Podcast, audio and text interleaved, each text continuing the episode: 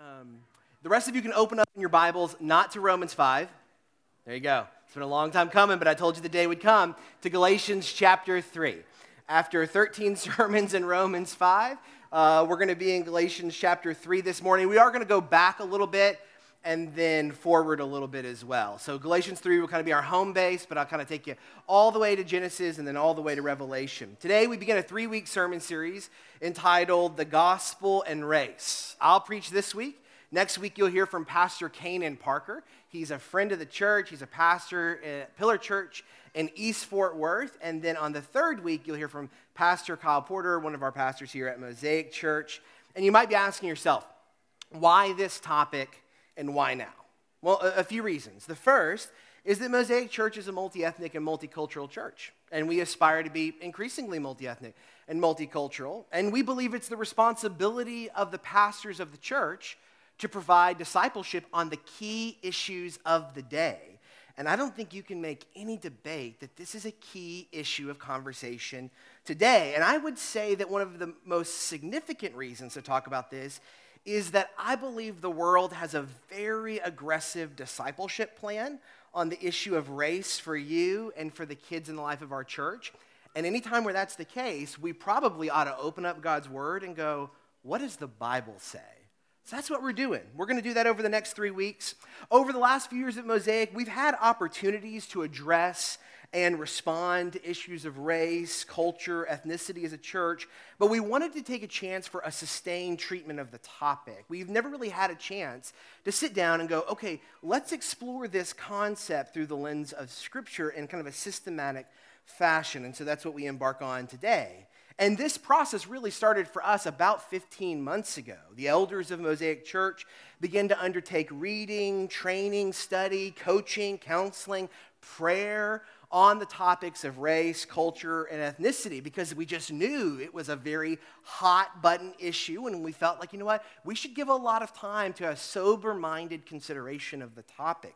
And so we began to do that. And we began to kind of work through it and to pray through it, to search the scripture, to study. Because we, as pastors of the church, are held responsible for teaching sound doctrine. That's, that's one of the responsibilities. There's only a few core competencies of a pastor. It's about, you know, 85% character in the job description. But the core competencies are ministry of prayer and ministry of the word. And part of that is teaching sound doctrine. And so we said, you know what, we should probably really dive deep on this. And so we did that starting about 15 months ago. And then we, got, we started to ask ourselves, how could we invite the people of Mosaic into that consideration? And so we're going to preach these three sermons. We'll also be releasing an article. It's about 20 pages long. It's pretty long. It could have easily been 40 or 60 or 80 pages, but we've, we've condensed and condensed and condensed. And that paper will go out to the members of Mosaic Church to accompany these sermons, and it will come out sometime in the next two weeks. We think it's a helpful summary of the relevant issues and questions that are at play in the conversation. Uh, we released a similar kind of article back in the spring for members of Mosaic on wisdom and school options because so many people were asking themselves, okay, as a Christian, how does the school options affect the discipleship of my kids? So we wanted to just search the scriptures and then provide what we felt like were some helpful roadmaps for consideration of that question. We will release more of these articles in the future. I got a long list of topics that I feel like are, hey, we need to like really begin to pray and speak to these things. And we're just going to work through them, hopefully, semester by semester. So we're going to embark on this over the three weeks, but I do have a few requests for you. I have a few requests for you before we kick in to the series. The first one is this, and if you're a note taker, these would be three great things to write down. The first is I want you to carefully examine what the Bible has to say about these matters. I would say that most of the conversations that I have on crucial current events topics, Christians or non Christians, the Bible never comes into conversation at all.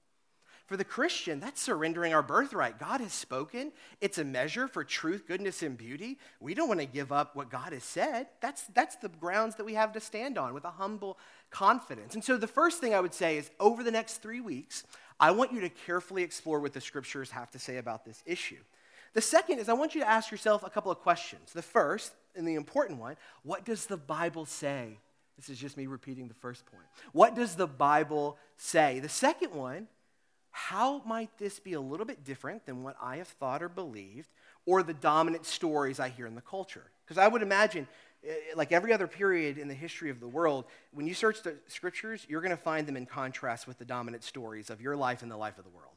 That's how every Christian has ever experienced the story of Scripture. I don't think it will be different for us today. The third thing, we want to invite you into a slow, careful, deliberate consideration of a complex topic. We want to move past the kind of reactionary, tweetable understandings that the world would love us to live at forever.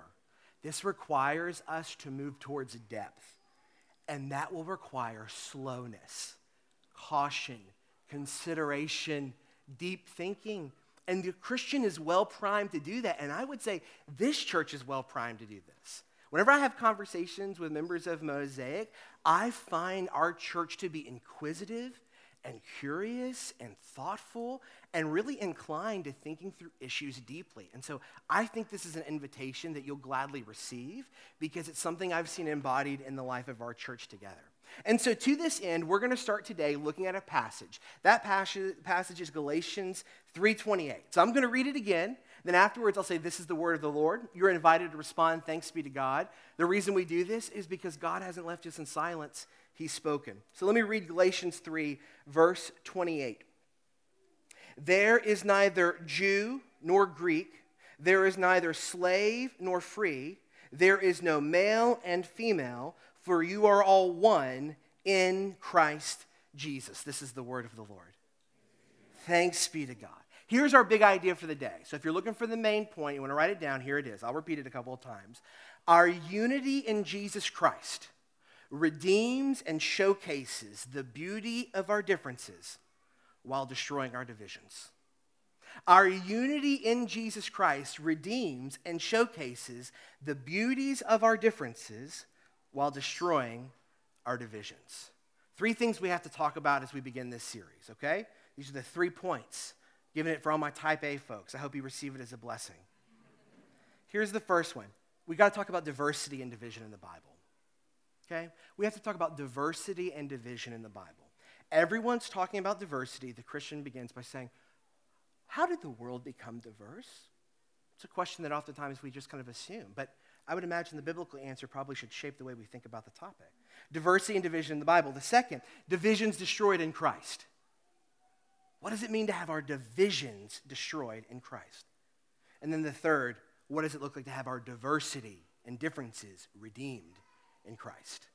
Diversity and differences redeemed in Christ. Now, I know I took you to Galatians 3, but you're going to need to flip back in your Bible to Genesis chapter 10. Now, we're going to start in Genesis, we're going to come back to Galatians, and then we're going to end in Revelation. Now, I'll tell you, there is so much that I'm going to be talking about that we get into far greater depth in the paper. Certainly, what we can do in a 35 minute sermon is very different than what we can do in a 20 page article. But I do want us to begin here because this is what I have found. Many of us as Christians, and myself included when I embarked on this study, I don't think I could have given you a biblical definition of race. I don't think I could have. I, mean, I knew that race was a conversation point. I knew that it was a topic that we were supposed to talk about, or sometimes like not allowed to talk about at all right?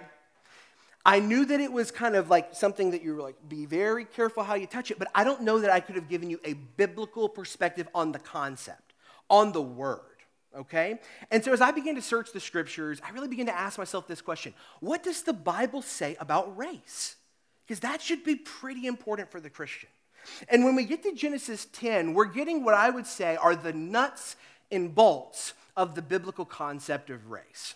Now, let me just kind of give you the story so far. You're familiar with it. God creates the world good, and in this world, He puts the crown of His creation, Adam and Eve. These are humans who bear the image of God. He tells them, Be fruitful and multiply, cultivate and subdue. Now, do they keep God's commands? No. They fail in God's commands very early. This breaks humanity's relationship with God, humanity's relationship with self, humanity's relationship with one another, and humanity's relationship with the created order. It breaks everything. Sin enters the world and it fractures all the good things. The good is still there, but now it is also clouded by brokenness. So you've got in Genesis 3 a mixture of beauty and brokenness in what was intended to be God's good, complete, and whole world. Now, as this story unfolds, we see very quickly that sin begins to spiral significantly. Adam and Eve have two sons, one of those sons kills another. We see that sin is fracturing humanity's relationship with one another in some very significant ways. It gets to such a degree that God says, I have to judge the whole world. And so, through the flood narrative, God pulls Noah and his righteous family through the judgment of the world so that they can begin again so that they can be a new Adam and Eve who would cultivate God's good world. But does Noah do that perfectly? No, he doesn't. He ends up drunk, naked, and ashamed, just like Adam and Eve had ended up naked and ashamed. If you don't know that story, go read it. It's a tragic and fascinating story. But after the story of Noah, the world begins to be populated. Who is it being populated by? Well, Adam and Eve's descendants. Well, more specifically, Noah's descendants. So when we begin to look at what the Bible says, starting in Genesis 10, if you look just at what the chapter titles are, you will see this phrase starting in chapter 9 Noah's descendants. Then, if you just look at the chapter title of Genesis 10, it'll say nations descended from Noah.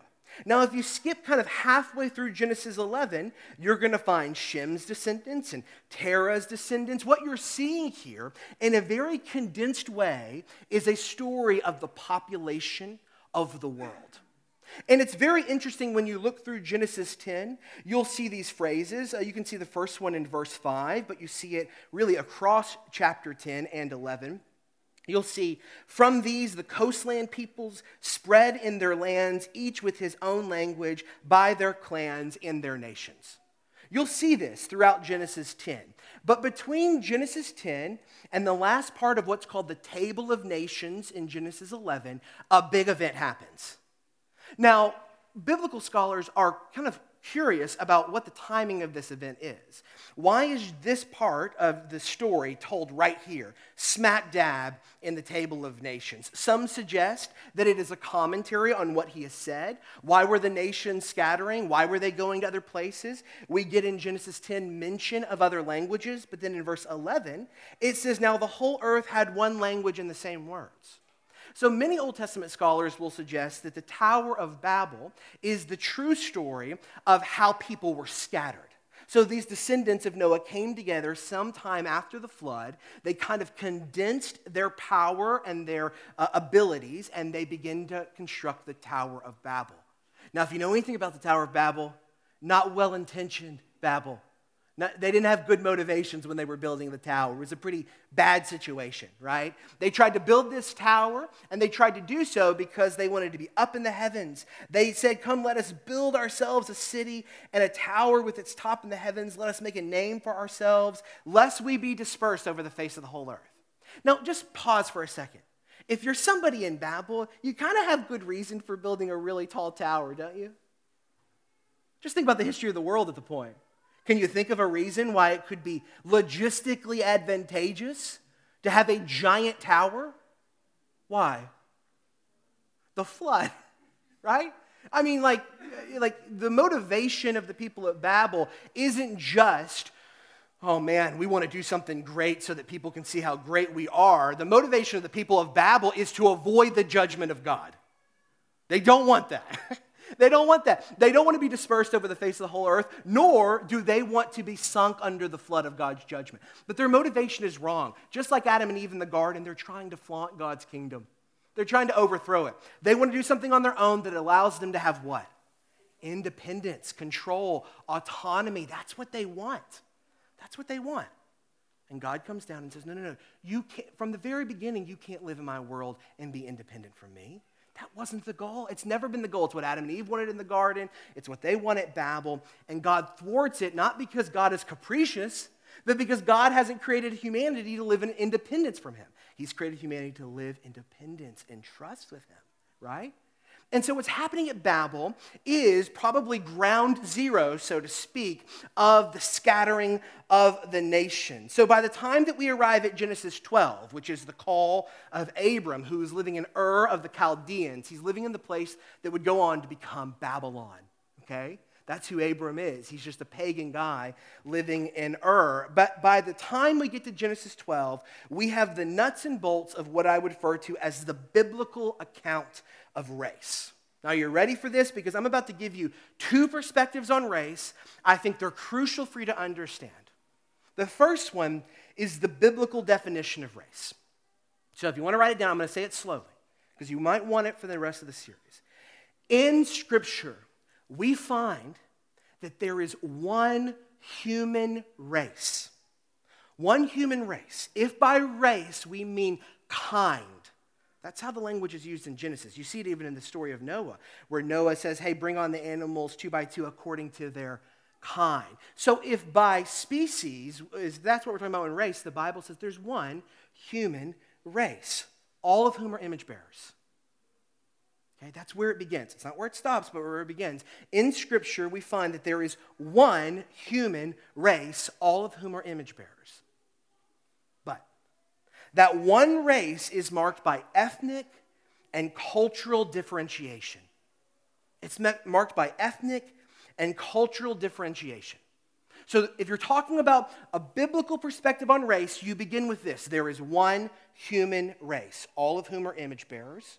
But that one race is marked by ethnic and cultural differences, ethnic and cultural differentiation. This can present itself in a people's history, in a people's culture, in a people's appearance, in their language, in their practices. Let me just give you some examples. These are ones you'll be familiar with, no doubt, but let me just give you some examples. The first would be physical color of our skin, shapes of our faces. There's cultural examples, languages that we speak, the forms of art and communication that we use, the stories that we tell. There are spiritual examples. As you see the earth populate with people, you see all kinds of spiritual practices and religions develop. For example, when Israel gets to Egypt, Egypt doesn't share the same religion, worldview, system of thought that Israel does, do they? They have a very different system. How did that happen, right? They all came from Noah, they all came from Adam and Eve. What, what happened? Well, as cultures form, religious practices usually begin to change and develop. And there are historical examples, the history of our people groups and how we have arrived where we are at, why we live where we live, and how we got there. These are all examples of ethnic and cultural differentiation that all take place among the one human race, all of whom are image bearers.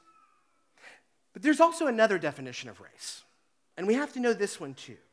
Okay? This is what I might refer to as the cultural definition of race. Okay? So if you want to write down this one, I think it's important. I'll tell you why you need to know both. Of them. Because you might be thinking, well, why do I even need to know the cultural definition if I already know the biblical definition? Well, hold on. We're going to get there. In American life, race as a word, as a concept, is most often used with reference to what is a socially created and reinforced hierarchy. Race as a concept in kind of the national conversation is often used with reference to what is a socially created and reinforced hierarchy. That historically, at least in our country, has lumped people into two groups white and non white. Okay? This is the cultural perspective on race. I'm not saying it's the biblical perspective on race, I'm saying it's the cultural perspective on race. Okay? A socially created and reinforced hierarchy that lumps people into two groups, white and non white, while extending partiality. More on that word in just a minute to white people over people of color. This is the cultural perspective on race partiality. Examples lumping people into white and non white groupings with no respect to the differences, distinctions, and differentiation among the people in those groupings. So you look at a whole group of white people and you go, yeah, they're all basically the same because they're all white. Or you look at a whole group of non white people and say, well, they're all basically the same because they're not white. Right? This would be a cultural perspective on race. Another one would be making someone's appearance determinative of their role in society. Making someone's appearance determinative of their role in society. The third one, probably the most pernicious one, the one that we know we should probably stay away from the most, and I would say the one that because of shame we talk about the least, even though we kind of feel it's all, it feel, almost we feel like it needs to be talked about, but no one should talk about it because it feels like if I talk about it, then maybe I'll be guilty of it. Shame just paralyzes us in this conversation so palpably. This third one, the practice of partiality in reference to people based on their skin color. These are kind of impacts or corollaries to the cultural definition of race. Why do you need both? Because as a Christian, you might be going, I don't need the other one, I just need the biblical one. Well, as Christians, we have to recover a biblical perspective on humans, race, and ethnic and cultural differences because we live in a culture that is deeply shaped by a false view. It's deeply shaped by an incorrect view. I'm not standing up here telling you that is the correct view. I'm saying it's the incorrect view. But the only way for us to meaningfully address it in our lives and the life of the world is to know the true view and the wrong view, and to use the true view to talk to, through, and about the faulty view. See, we have to realize that the Bible has a story to tell about how we are different and how we can live unified. And that story is very different than America's perspective on race. It's incredibly different. We have to consider the unique way that America's story of race has impacted us, has shaped the way that we approach ethnic and cultural differentiation in our lives and practice, because we want to be people who live in the story of Scripture and bring the gospel to bear on the issues, problems, and divisions that are created by broken approaches to the problem of race in the world to do that, we're going to have to really know the true story. Like I said, the world has an alternative discipleship plan for you, and they're waging it constantly, all the time. And I think that for some Christians, they're so terrified of the blowback of talking about the way the Bible does that they've just said, I'm going to either be shamed into silence or I'm going to be shamed into yelling like the world is, both of which are flawed approaches. The Bible actually gives us grounds for a humble confidence on this issue. And in Genesis 10 and 11, we get a story about a way that image bearers spread out over the world. And in that spreading, they begin to experience ethnic and cultural differentiation. When we arrive at Genesis 12, we meet Abram. He's a man from Ur of the Chaldeans. He's going to go on to be the father of the nation of Israel. By the time Israel arrives at the land God promised Abraham, they will be an ethnically and culturally differentiated people, but they will be united. They will be united. They'll be united in their loyalty, dependency on Yahweh. You see, over the course of the Old Testament, we discover that God's world is populated by a variety of peoples tribes, tongues, nations. We encounter all manner of people in the story of Scripture. Have you ever read the Old Testament and you start hearing like the Canaanites, the Hittites, the Perizzites, the Jebusites, the Hivites? You're like, who are all of these people, right? Where did they all come from? Genesis gives us that story, it gives us that perspective. And this distinction that marks them, these differences that begin to take shape over the course of history, including the history of Scripture, they are shaped by the lands in which the people inhabit, they're shaped by the languages that the people develop. They're shaped by the cities that they build, the stories they tell. And for the Christian, you might go, okay, but aren't all of these ethnic and cultural differences, aren't they done away with in Jesus? Isn't that what Galatians 3:28 says? There's neither Greek nor Jew. There's, these differences no longer matter. We're, we're one new man in Christ Jesus, right? Well, it may be, maybe not. Maybe, maybe there is something that is unity without uniformity. Let's look at Galatians 3 again. Now, having seen kind of maybe just the, the, the, basic nuts and bolts of thinking through the biblical perspective on race, let's answer Galatians 3. Because look at it in verses 27 through 29. Let me read it for us. And then I want to kind of uh, set up why this passage I think is important, and then give you some cultural context around what's happening at the church in Galatia that I think we can find helpful. Galatians 3:27 For as many of you as were baptized into Christ have put on Christ. There is neither Jew nor Greek, there is neither slave nor free, there is no male and female and for you are all uh, for you are all one in Christ Jesus. And if Christ, then you are Abraham's offspring, heirs according to the promise. So if we, what we've seen is the nuts and bolts of diversity and difference in the Bible, what we find here is the hope that divisions are destroyed in Christ. Because when we read Galatians 3:28, it can sound a little bit like, okay, well, there's no longer Gentile or Jew, those are the two fundamental kind of ethnic and cultural categories of this part of the world at this time. Then obviously Paul's saying they're done away with, right? They're gone. We, we shouldn't even think in those categories any longer. Uh, people will, uh, will usually use this verse because they'll talk about something like neutrality or, you know, I, I, like colorblind living. You might hear things like, it doesn't matter to me what someone looks like, or I don't see color. As long as someone is a Christian, it, it doesn't matter if they're black, white, brown, whatever. I, I, I just, you know, I don't want to see it. I don't want to acknowledge difference. And I understand this instinct. I really do. I get it. I mean, I, this is what I feel pulled to natively in my heart. I'm like, yeah, okay, that makes a lot of sense. But it's really not what this verse suggests. Does, this verse isn't suggesting differences aren't real, that distinction doesn't matter, that differentiation isn't important, nor does that accord with the story of Scripture as it pertains to the question of difference, distinction, and diversity. See, the story of Scripture is constantly telling us two absolutely crucial things. And I want you to write down both of these if you're taking notes, because I want you to hear me. The story, story of Scripture is constantly telling us that ethnic and cultural differentiation isn't something to be ignored. That's the first one. It's not something to be ignored. But also, it cannot be the fundamental identity of the Christian. Both of those things are true. Ethnic and cultural differences should not and cannot be ignored, but they should not be the fundamental identity of the Christian. They're not the fundamental identity marker of an individual. Ethnic and cultural differentiation is brought into its proper frame in Christ Jesus. Let me give you some cultural context that I hope will make this passage just pop a little bit for you, okay? Because in Galatians 3:28, Paul is speaking to a church that's dealing with division. Maybe you already know this. But Judaizers have come into the church in Galatia.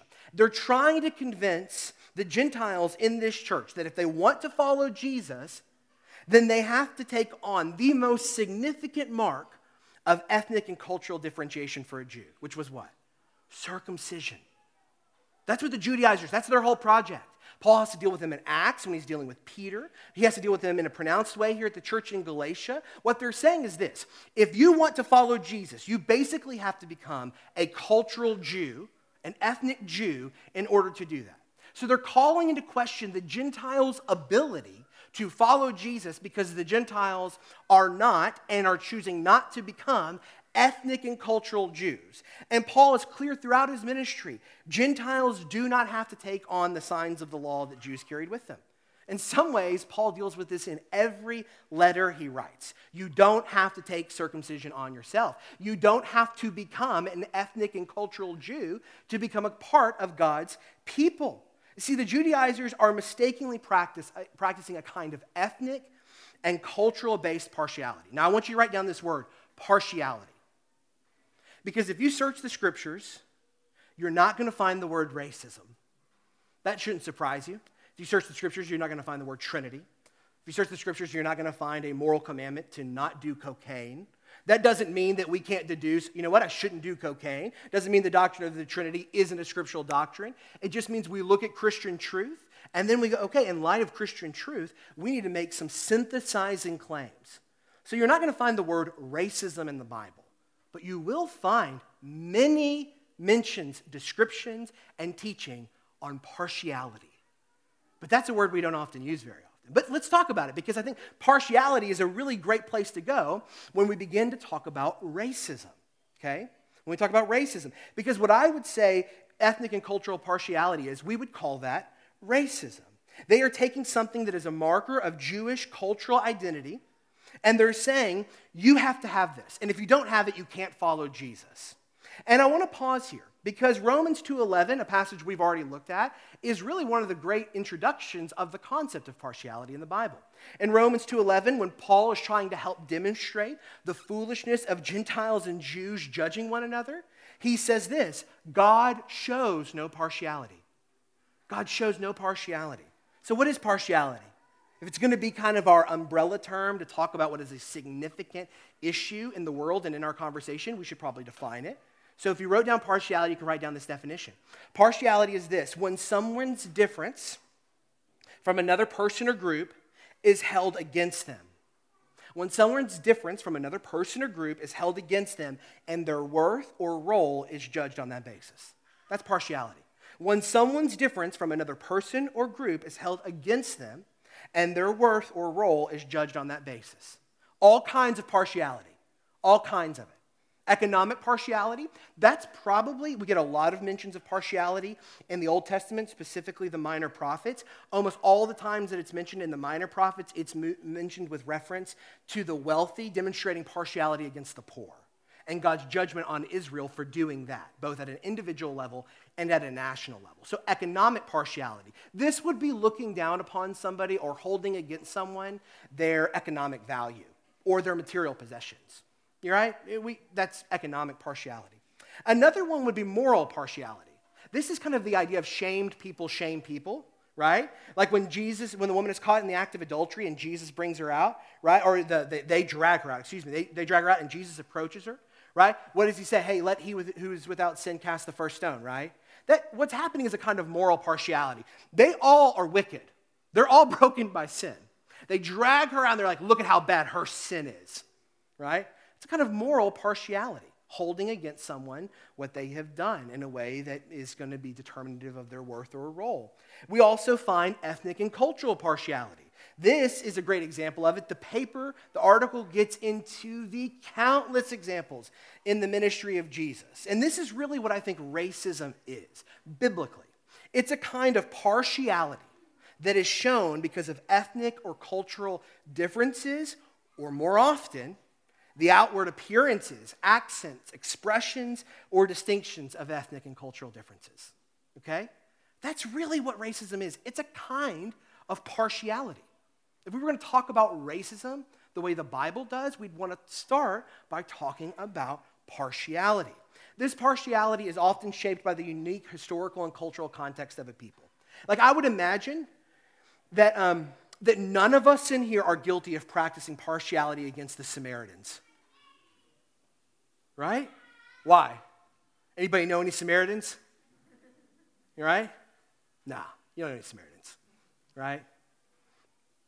I don't need to talk to us about practicing partiality against Samaritans. We don't know any. But do you know who Jesus is constantly challenging the Jews in their practice of partiality against? The Samaritans. Why do they want to kill him after the story of the Good Samaritan? Because the hero was a Samaritan. They're blown away by that. I mean, they're like, whoa. Every time that Jesus, Jesus does this, they are really shook by this information. Okay? Because Jesus is stepping in and he is challenging their practice of ethnic and cultural based partiality. You see the Samaritans as more wicked than you, but they're not. But they're not.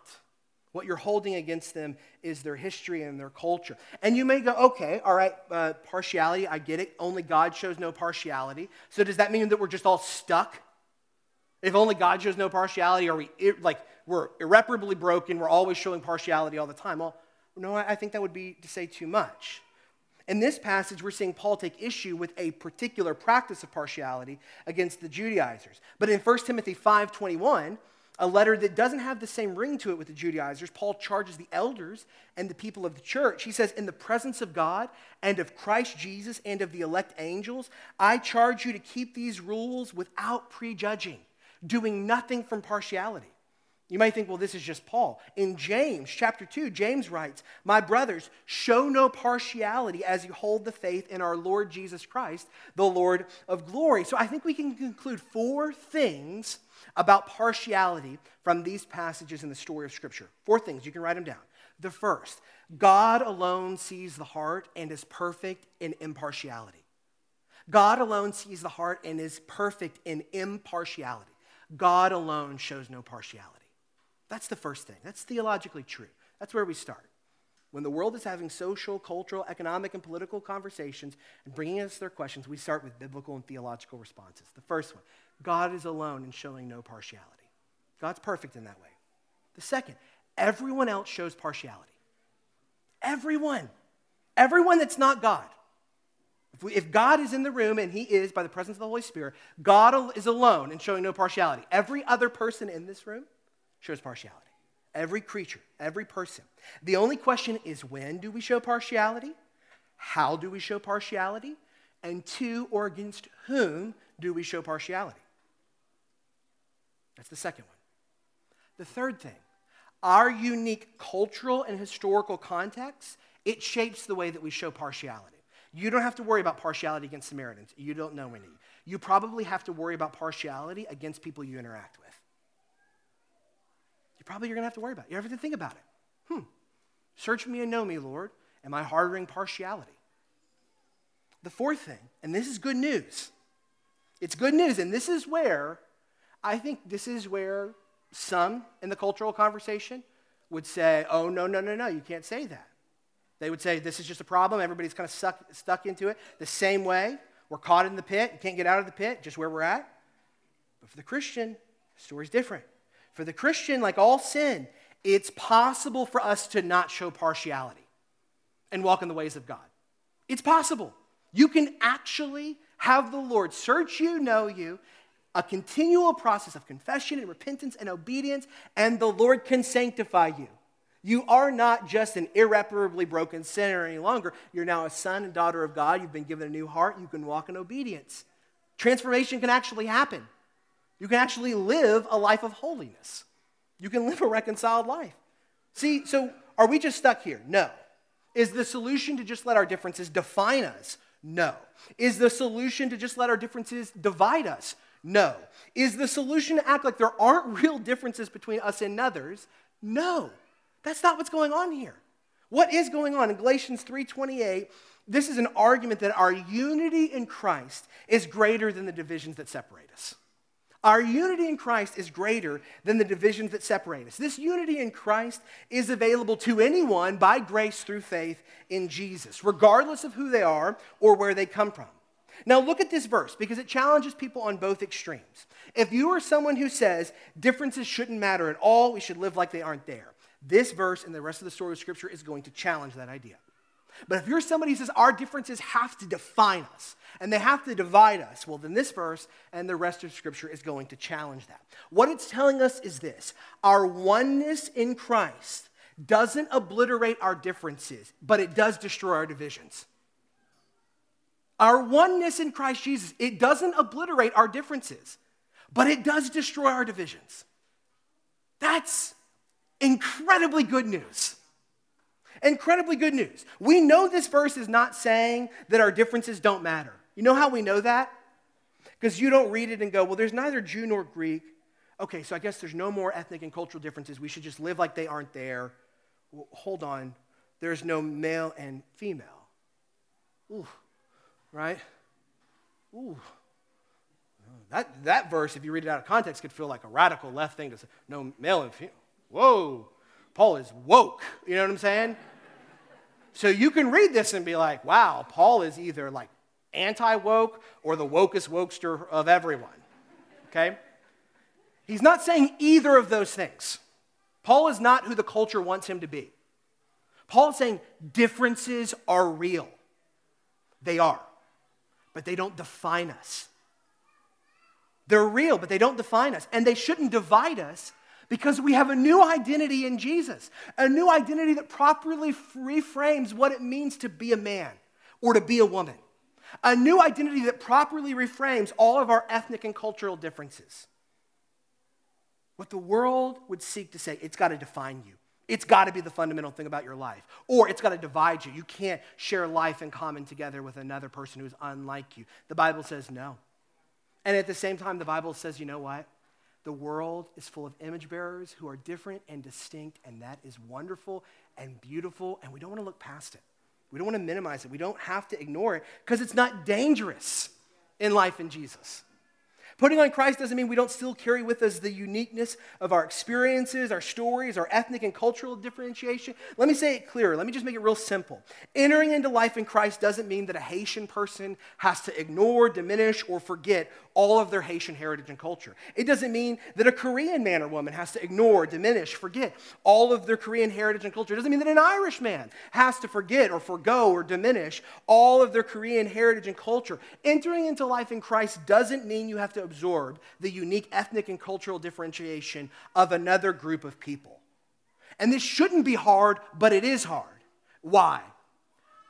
Okay, now put on your seatbelt. It's hard because we live in a broken world. That's the theological reality. This brokenness plays itself out in every civilization in unique ways. American history has made this difficult because it, from the very beginning, has chosen to take the real and beautiful ethnic and di- uh, uh differentiation, ethnic and cultural differentiation of God's world and use it to create a racialized society. That's, that's one of the reasons it's uniquely difficult. As it was for the Jews with Samaritans and their age, it is for us today. And America isn't the only civilization to do this. I think you can make a compelling argument that this has happened in every civilization throughout history. But of course, we have to be uniquely concerned with American life. Why? Where do you live? We live here. We got to be concerned about it here. And I, I, I listen, I, I love my country. I love living here. It has presented unique struggles of following Jesus like every civilization ever has. And we have to be aware of those. And this is one of them. Living in a racialized society is, in many ways, a society like many before it, where partiality has had such an impact as to become an unconscious part of the culture. This racialized society, one that has created and socially reinforces a racial hierarchy, has an unbiblical view of race but it is a view of race that has tragically been operating in the life of our society from its earliest days and continues to operate in many ways today. But we're not stuck as Christians because this is not our home. We're citizens of a different kingdom. There's a story that can liberate us from the bondage of this false story. When we enter into life in Christ Jesus, we are given a new identity. Regardless of our ethnic and cultural differentiation, we can now say that the most fundamental thing about us is that we are in Christ Jesus.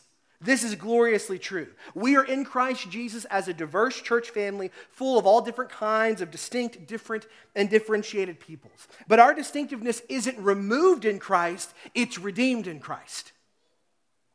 The church should be a family of different and diverse peoples who are looking to leave behind all that is broken from their unique ethnic and cultural backgrounds while also bringing all that is beautiful into the family of Christ. That's the goal here.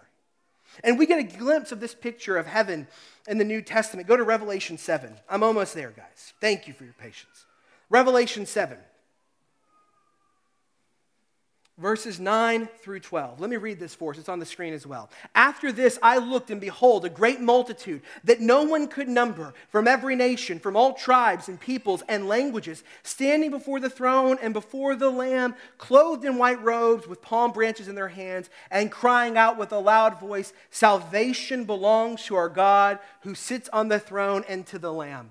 What do we find in heaven? What is the hope? Is it homogeneity? No. It's diverse peoples united in Christ Jesus. And I know it may seem odd to us, but it's not odd to the story of Scripture that when we get a glimpse of heaven, all those distinctions of ethnic and cultural differentiation, they're not removed. If the goal was just that, that we wouldn't even see them, we wouldn't even acknowledge them, we would pretend that like they're, they're not even there. When we got to heaven, God's perfect place, wouldn't they just be totally gone? Completely removed? Just washed over? But they're not. Those differences remain. Heaven will be multilingual. Heaven will be multicultural. Heaven will be multi ethnic. Heaven will be colorful. You see, if our differences in distinctiveness were a part of something broken, they'd be removed in heaven, and yet they're not. They're not. But if our differences in distinctiveness, if those were the fundamental reality, if that was the goal, wouldn't that be the song of celebration? But it's not. See, this cuts both ways. And the world would have us just say, pick a lane and run in it and keep your mouth shut. But the Bible keeps us in a holy tension always. And here too, the song of celebration in heaven isn't a song going, look how different we are but it is a bunch of different people singing one song Praise be to the Lamb who will receive the reward of his suffering. The picture we get of heaven resonates with the full witness of Scripture. The people of God have always been, are, and will always be composed of people from every tribe, tongue, and nation. And the goal of this will always go beyond the people to celebrate the God of salvation. And we are on a journey at this church a journey of learning how to live in celebration, awareness, advocacy for the diverse and different family of God in Christ that is a part of Mosaic without allowing our unique differences to define us or to divide us. Over the last few years at Mosaic, we have lamented and grieved when life in our racialized culture has reared its hideous head. And let me tell you something we're going to continue to do that. We're going to continue to do that. The scripture gives me a glimpse of heaven, and let me tell you, I will settle for nothing that falls short of it. I don't care whether it's painted red or it's painted blue. This is the vision I have. Anything that falls short of this, we're going to name it. We're going to name it. We're going to lament it. We're going to pray against it. We're going to grieve it. I will never be a pastor who tells us that we should ignore, minimize evil, ju- injustice, wickedness, and oppression. Even, maybe especially even, when it makes us uncomfortable to talk about. And I know it makes us uncomfortable. Jesus' teaching ministry is constantly making his listeners uncomfortable. You should expect that that is going to be reflected in any teaching ministry of any church. There are going to be times where we feel like, oh, should we be talking about this? This feels weird. This feels uncomfortable. I feel challenged. It's, that's going to happen for you and for I. But more than that, we're going to be a church that celebrates and acknowledges the ethnic and cultural differentiation of God's people. We won't be a church composed of people who are asked to abandon the distinctiveness of their cultures and ethnicities. But we won't be a people who say that our ethnic and cultural differences are the most fundamental thing about us. We're going to live in the in between. And if the world wants to shout at each other from the extremes, we are going to be people of peace, faithful in the tension, we're not going to be caught, tossed to and fro by every wind of the culture's opinion. We will be a church that magnifies the beauty of Christ as an ethnically and culturally differentiated family, united together in Jesus, while we simultaneously reject and look to undo the harmful consequences and impact of living life in a broken world. Let me land this for us. What will this mean for us? Since we are and aspire to be a multicultural and multi ethnic family of faith united in Christ, we will need to cultivate an awareness of how our unique cultural and ethnic background has formed us to practice partiality, of which racism is a kind. We all practice partiality. We should become aware of how, when, and to whom that happens. This should lead us to confession, self awareness, repentance, and freedom. We will need to be sensitive and empathetic to those in our midst for whom life in a racialized society like our own is a different experience from our own. We should be humble enough to acknowledge that my experience of the world may not be everyone's experience of the world. That's probably just a good admission to make for us. Like, okay, I, don't know that the whole world works the way that I think it does. This should lead us to humility, humility curiosity, and tenderness as we take into account the experiences of other people.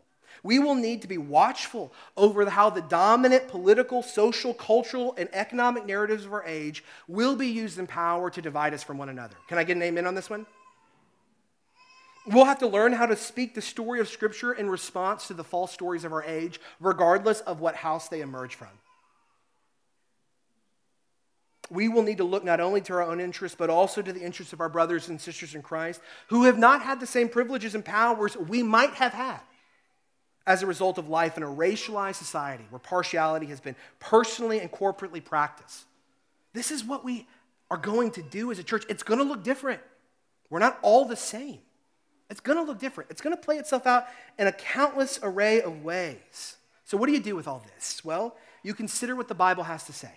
You start there. That's where the Christian begins. After that, you consider where that is in contrast with what you have believed, with what you believe, or the dominant stories that you hear. You ask the Lord to search your heart and illuminate where partiality has taken root. And you enter into a slow, deliberate, careful consideration of the issues. Let me encourage you. Let me plead with you. Don't mirror the world here. Don't mirror the world.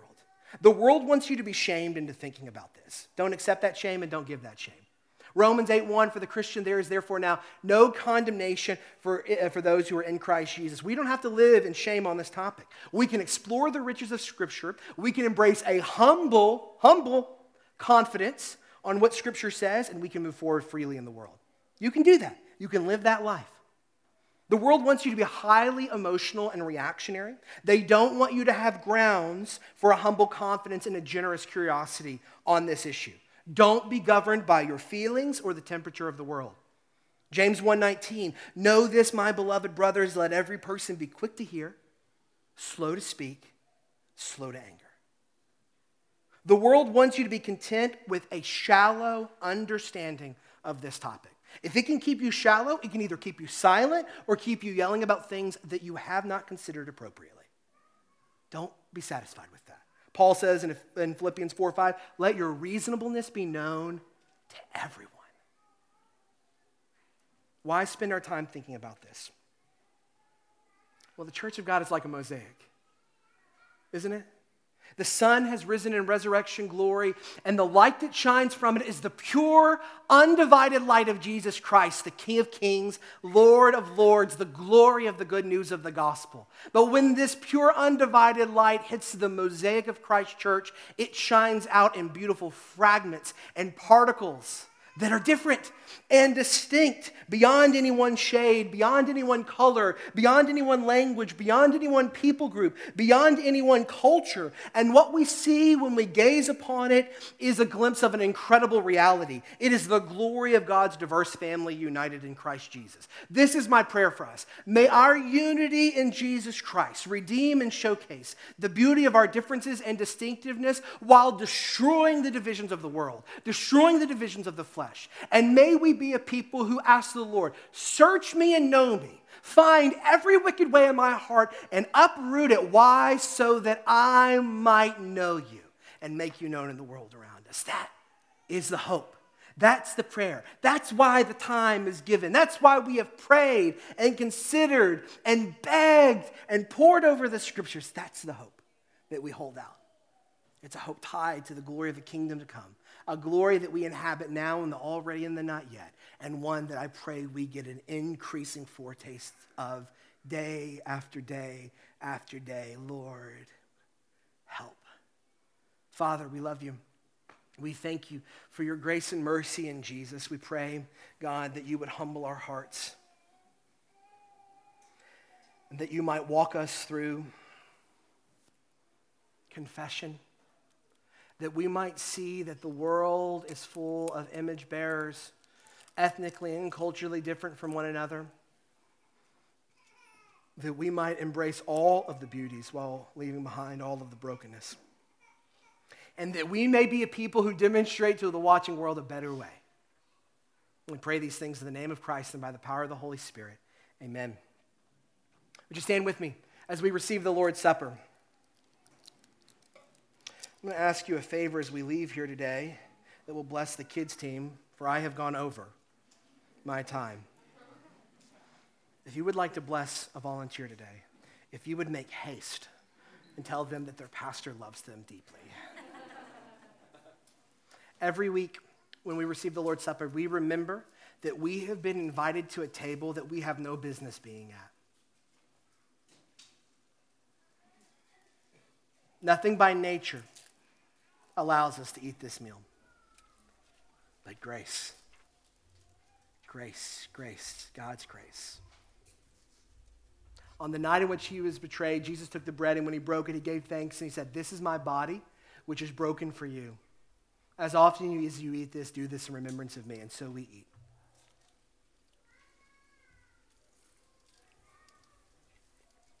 In the same way, after the supper, he took the cup and he said, This is the cup of the new covenant, which is my blood poured out for the forgiveness of sins. As often as you drink it, drink it in remembrance of me. And so we drink. For as often as we eat this bread and drink this cup, we proclaim the Lord's death until he comes. And to that we say, Maranatha, Lord, would you come? We're going to do something a little bit different. We're going to read and recite the